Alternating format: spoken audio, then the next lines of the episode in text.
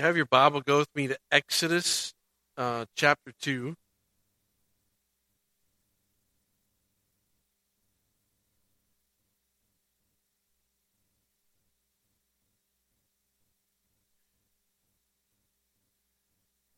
As you're with us this morning, I know when we come to this topic of uh, Mother's Day, I realize that some are, you know, excited and uh, are ready to celebrate, and others come uh, with some brokenness.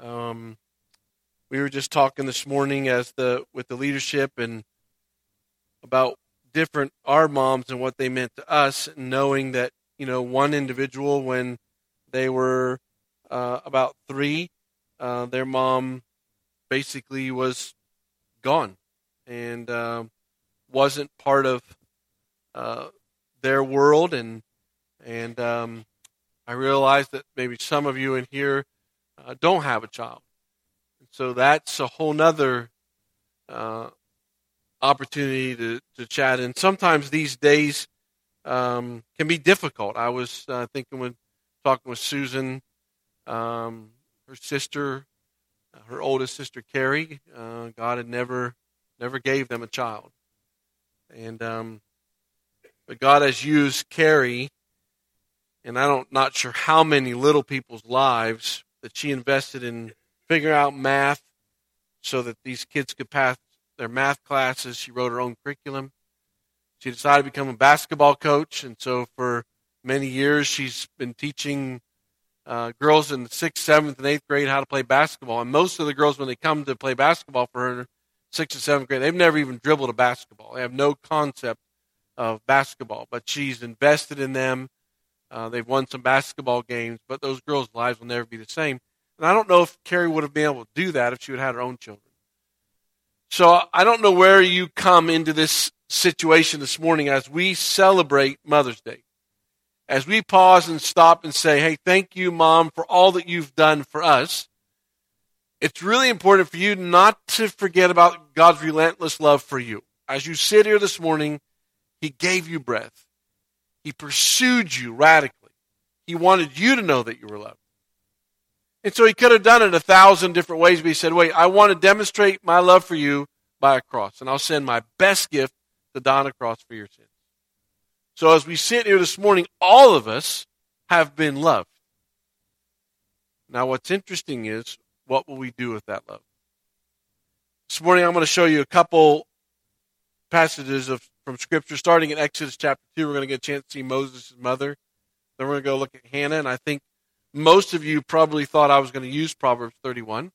And so I will use it, but I'm going to use it maybe from a different perspective than what you've maybe thought about before. So if you have your Bible, Exodus uh, chapter 2, um, let me start there. I want you to see Moses' mother. Now it's interesting uh, as you see Moses' mother, um, I want to just maybe paint the picture of what's going on around there. Uh, the nation of Israel is growing. Pharaoh wants to kill off all the Israelite boys. So he passes the law that when the Israelites have a son, toss him into the Nile River. Make sure that person dies. So now you pick it up in Exodus chapter 2 with this woman, which we know as Moses' mother, is now going to have to make a decision. God's going to give her a son. We all aware of that because we know about Moses. But I'm not sure what we've thought about as we look through this story of Moses. I'm not sure that we thought about this word sacrifice. I'm not sure that we sat down and said, okay, Moses is going to be born, and we're going to stop briefly this morning and look at all that Moses' mother does for Moses. So if you have your Bible, Exodus chapter 2, you know the beginning part of, of Exodus chapter 2. So pick it up in verse 2. The woman conceived, she bore a son, and when she saw that he was a fine child, she hid him for three months. Now, how do you hide a baby for three months? Everybody knew that Moses' wife was expecting, her mom was expecting. Pretty much when people give birth, you can realize that um, there's something not in front anymore, and so that baby must have been born. But for three months, she did whatever she had to do. And it's kind of probably a little bit easier to hide a newborn than, than anybody else, but I want you to see something else. When she could hide him no longer, she took for him a basket made of bulrushes and dabbed it with bitumen and pitch.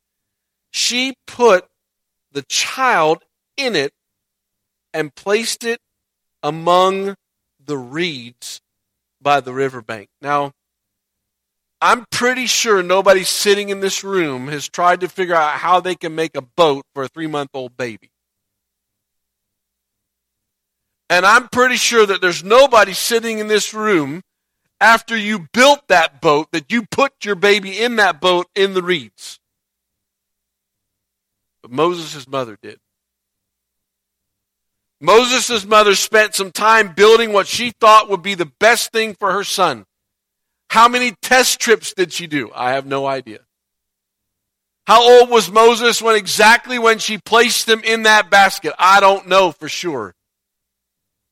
But I know that there was a mother. We don't really know a lot about her other than that she's Moses' mother, and she was willing to sacrifice for her son.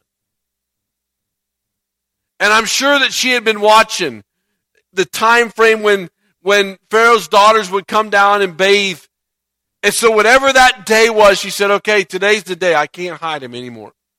I'm going to place him in a basket. What we know is that Pharaoh's daughter found her. She opened the basket and the baby was crying. Have you ever thought about this? How long was that baby crying? Where was Moses' mother? How far away was she? How long did she have to listen to that child cry, knowing that that's her boy? Now, if you haven't had children, uh, you have no idea what a baby's cry is. And when you have your first child, you you jump as high as you can when the first one cries. When you get your gift of the second one, oh well, get over it. Come on. You're going to make it. It'll be okay. It's not that bad. All right. And so um and so you you see a choice that Moses' mother made sacrifice for her son. And all of us, if we're honest, we probably say, we would say to our mom, Mom, thank you for your sacrifice. But I want you to think about something first before I move on from Moses' mother. Because there's a tendency at times when we become parents that we get this perspective. Because you sacrifice for your children does not mean that you own them because you sacrifice for your children does not mean that you own them. Have you ever found yourself saying this to your children? Do you know what I have done for you? No, they don't know. Because they've never been a parent and so, as we're gathered together, moms and those of you who are listening, I want to encourage you to be willing to sacrifice for your children. But on the other side of this, please do not find your value in your children's positive choices or their negative choices because you don't own them. That's huge. Because most of the time we say, yeah, check out what, whoa, look what they did and we find our value in there. That's not fair to our children. That's spiritual immaturity of a parent. That we think just because I sacrifice, I deserve this back from you. On the flip side of that, just because your child makes an unwise choice does not mean that you're a bad parent.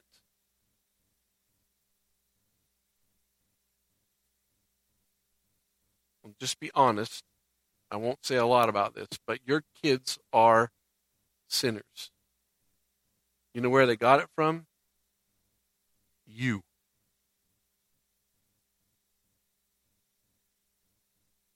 And so at times when they sin, go to them in love or get on your face before God and say, God, would you identify my, would you show my kids, would you draw my kids' heart back from away from the lie of that world that they're buying into? Would you do something for them? Would you radically change them from the inside out, God? Because I've tried. Any of you try to fix your kids? You all are not very honest. Let me try this again. Anybody here that's tried to fix their children? Okay, now. Oh wait, I don't see 100% participation in the back there. That white hair, yeah, that guy right there, a little higher. Yeah, there we go. Okay, all right. That that's honest. Okay, but what is God going to demonstrate to us through the life of Moses' mother? God has called us to sacrifice for our children. No strings attached. It's not about you. Next thing that I want you to see, take your Bible, go to 1 Samuel. Story of Hannah.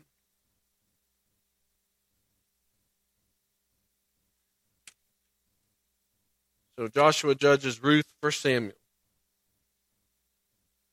Pick it up in 1 Samuel. You've got this individual, her name is Hannah, and I got this person hanging on to a cliff here. Circumstances are involved in Hannah's life that she's hanging on for dear life. God has made a decision for Hannah not to have a child. And as you read through this passage, you'll see, pick it up in verse uh, 4. On, uh, so 1 Samuel chapter 1, verse 4. On the day when Elkanah sacrificed, he would give portions to Peninnah, his wife, and to all of her sons and daughters. But to Hannah he gave a double portion because he loved her, though the Lord had closed her womb. Three times a year, Hannah would go to sacrifice with her husband. Every time that Hannah would go sacrifice with her husband and her husband's other wife, every single time she had to be ridiculed. She'd be mocked. She'd be laughed at. Because God had a plan through a circumstance to draw Hannah's heart to himself.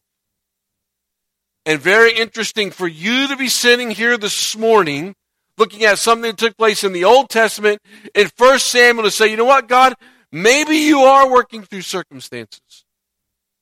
God, maybe you want to do something in my life to get my attention. That's what's taking place in Hannah's life. And so now Hannah's going to go before God. And I want you to see what's interesting in the midst of her circumstances, her prayer. Drop down to verse 9.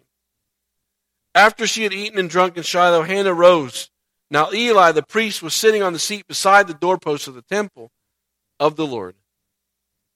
She was deeply distressed and prayed to the Lord and wept bitterly. And she vowed a vow and said, Lord, I'm a little bit upset with you.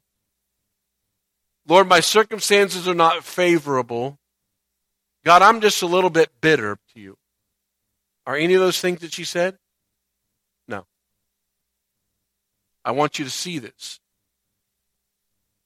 I want us to see as individuals sitting in this room her words, O Lord of hosts, if you will indeed look on the afflictions of your servant and remember me and not forget your servant, but will give uh, to your servant a son, then I will give him to the Lord all the days of his life. In her brokenness, in her circumstance of no child, she's coming to her father. And if you read on, you'll see that uh, they thought she, Eli thought she was drunk, and she's not. And I'll, I'll show you something here at the very end of this. But I want you to see this. She comes to the temple to her God in her brokenness. You think she would have been praying this way if she hadn't been through these circumstances? If God had just would have blessed her, would she say, God, here, I'm, I'm seeking your face today? No. She came to God in her brokenness and said, God, if you give me a son, I will give the son back to you. Can I ask you a question this morning, moms? Are you giving are you willing to give him your heart this morning? In the midst of your circumstances?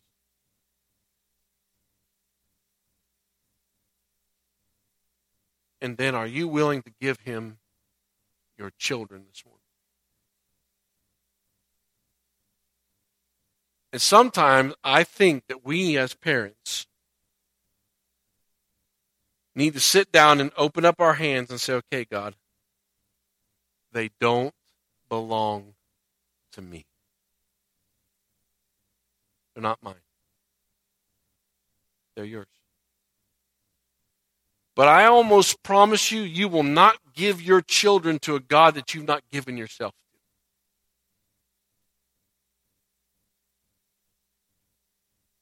to. So as you're here, and I know it's it's an opportunity to celebrate, and I really want our children and our children, grandchildren, our great grandchildren to really be affected by the women of our generation. But guess what?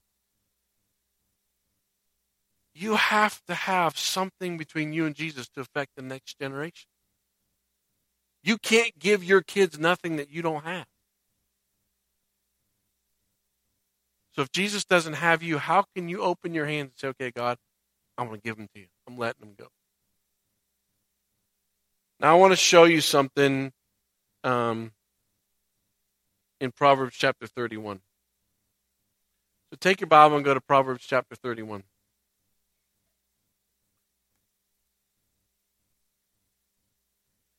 Proverbs chapter 31.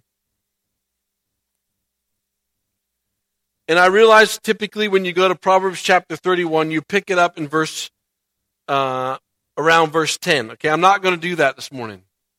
I realize if I pick it up in verse 10 and you start through there, you're going to see hard work. You're going to see a woman who buys and sells. You're going to see a woman who gives to the poor. Verse 23, you're going to see uh, a woman where her husband has a good name in the community.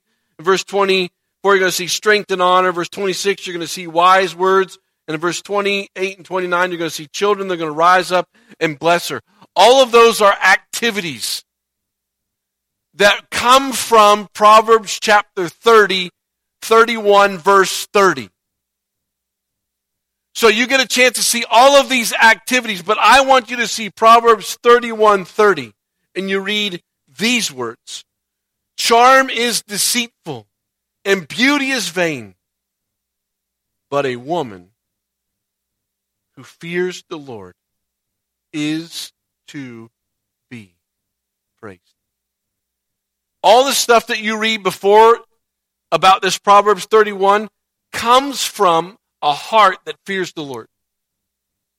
I don't want you to get distracted on all the things that she does. I want you to see who she is. I don't want you to see the activity, and I'm not against activity, please. I'm not against the activities. But typically, when you come to Proverbs 31, you're always looking to the external.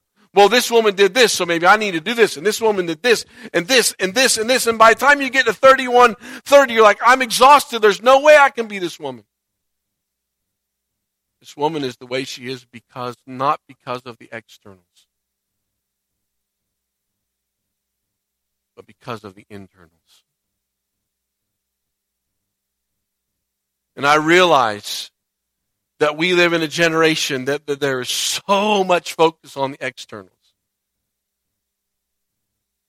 Okay, and I'm not saying that you don't do stuff to the outside. Okay, I'm not, you know, if you want to wear makeup, fine. If you don't want to wear makeup, that's fine. Too. I mean, I don't. That stuff does not bother me.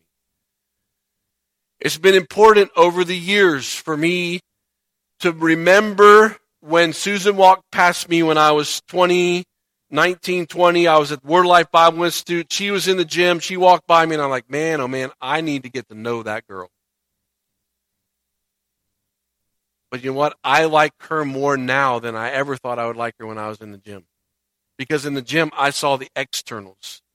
Now I see the externals and I know the internals. I want to be very clear about this. So I want you to go with me to 1 Peter chapter 3. So take your Bible and go to 1 Peter chapter 3.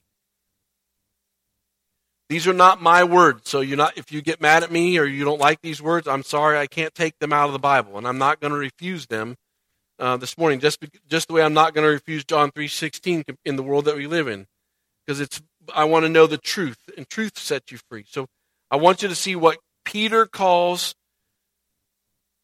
a woman. Look at First Peter chapter three, verse three. Pick well. Let me let me read verse two when they see your respect and pure conduct, do not let your adorning be external. What is that? The braiding of hair, putting on gold, putting on jewelry, putting on fine clothing. Do not allow your value as a woman to be defined on what you put on. Okay, that's what Peter's words are. And there's a temptation, I know, if I just have this, or if I just have this, or if I could just fix this, or if I could just whatever, okay? And I'm sorry you live in that culture, but as a person that loves you, as a woman, a part of Bible Fellowship Church, I am begging you, do not get involved in the externals. Don't put your value in the externals. If you do that, ladies, guess what? We will not read about you as Proverbs 31. Because you've bought into a lie of the world. Peter's very clear what a, what a woman of God looks like. Now, look what verse 4. But let your adorning or your value be hid in the hidden person of the heart with an imperishable beauty of a gentle and quiet spirit, which in God's sight is very what? Precious. Wow. So this morning, as we've gathered together as a family, you get a chance to see Moses' mom. A mom who's a mom of sacrifice. You get a chance to just look at Hannah, and I know this is all briefly, but you get a chance to see a woman that's in a circumstance that has been brought on by God. God didn't give her a child because he wanted you and I to see what it was like to go to God in your brokenness and cry out to him, God, you're in charge. God, if you give me this one, I'll give it back. But God, I'm coming to you first. And then you get a chance to see this Proverbs 31 individual that the inside is what really matters to God. I want to close my time around a passage of scripture in Philippians. And as I close my, our time together, and you, if you like to look there, you can look in Philippians chapter 3 is where I'm going. But I want to, sh- I want to give you a, an illustration. I want to show you how this works, okay? So this is the first time that my mom has been here for Mother's Day. Okay, so she's sitting down here. Mom and Terry are here. Joanne and Terry are here. And I want to tell you something about my mom, okay? My mom grew up in a crazy home where her father basically, in my opinion, and and and so you're gonna have to hear my side, and if she wants to change it, she can she'll correct me, and I'll come back and change it. But but from my side, okay, was a dictator.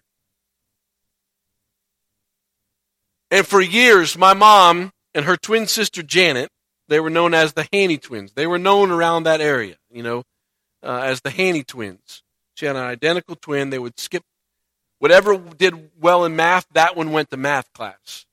And then whoever did well somewhere else, then that one went to that one. So they could move around and people didn't know who they were. They couldn't figure them out. So they didn't know. But I want to show you something because I want to take you to Philippians chapter 3 in just a second because this is really just going to get challenging. My mom and her twin sister were not allowed to wear shorts. So what my mom did is my mom carried a tennis racket everywhere she went. And I've told you this story before. So she could wear her shorts. You know what's interesting? Not one time did my grandpa ever say to my mom and his, her twin sister, I really would like to go play tennis with you. All the years that my mom carried her tennis racket, guess what? Not one time did she ever step on a tennis court. Not once Okay? which in some senses is kind of kind of funny, but in other senses she grew up in a situation that her father never said, "Hey, what you like, I will get involved in." Not once. remind you of a passage of scripture, Philippians chapter 3. Paul says to us, forgetting what is behind, I press on towards the goal. So now we're born. And she's got four of us three boys and a girl. I don't ever remember a time that my mom was not at one of my events. I don't ever remember a time when I came home from wherever I was, I didn't hear these, these questions. Where'd you go? What'd you do? Where did your girlfriend sit in the car? Where did you eat? And it didn't matter. I had to be home by 11. That was my curfew. So it didn't matter. See what's interesting? She forgot the past. Because I promise you, there's probably not one lunch that her dad ever asked her. So what'd you and Janet do today? When my dad brought my mom home, if they sat in the car too long, my grandpa would be flipping the light switch.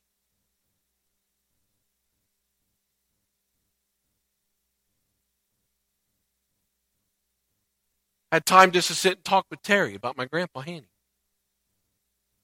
My grandpa Hanny worked in a factory. And so part of the factory, you would have towels that you would have for your area in the factory. And everybody just had a certain stack, except Grandpa Hanny. So you couldn't set the stack down for Grandpa Hanny. He wanted you to count out every time you walked by him. I need 30 of them. Not 29, not 28, 30. Now, my Grandpa Hanny wasn't a bad guy all the way around. But I wanted to give you a word picture of somebody that was willing to forget what was behind and move on. I don't believe either of my parents ever heard their parents say, I love you. I don't remember a time that I've ever hung up the phone while my dad was alive and while my mom is still alive. I never answer, never leave the conversation, Mom, I love you. Or she says to me, I love you. So here we are on Mother's Day. And the Word of God is going to call you to sacrifice the way Moses did. Hannah's going to give you an opportunity to say, okay, God, there's going to be circumstances that are going to happen in your family. guess what, moms? Those circumstances are going to be designed to you say, okay, God, I'm not in charge. They belong to you. But I promise you, you will not do that unless you focus on the internal, not the external. for you to pause and say, okay, Lord, forgetting what is behind, press on towards the goal.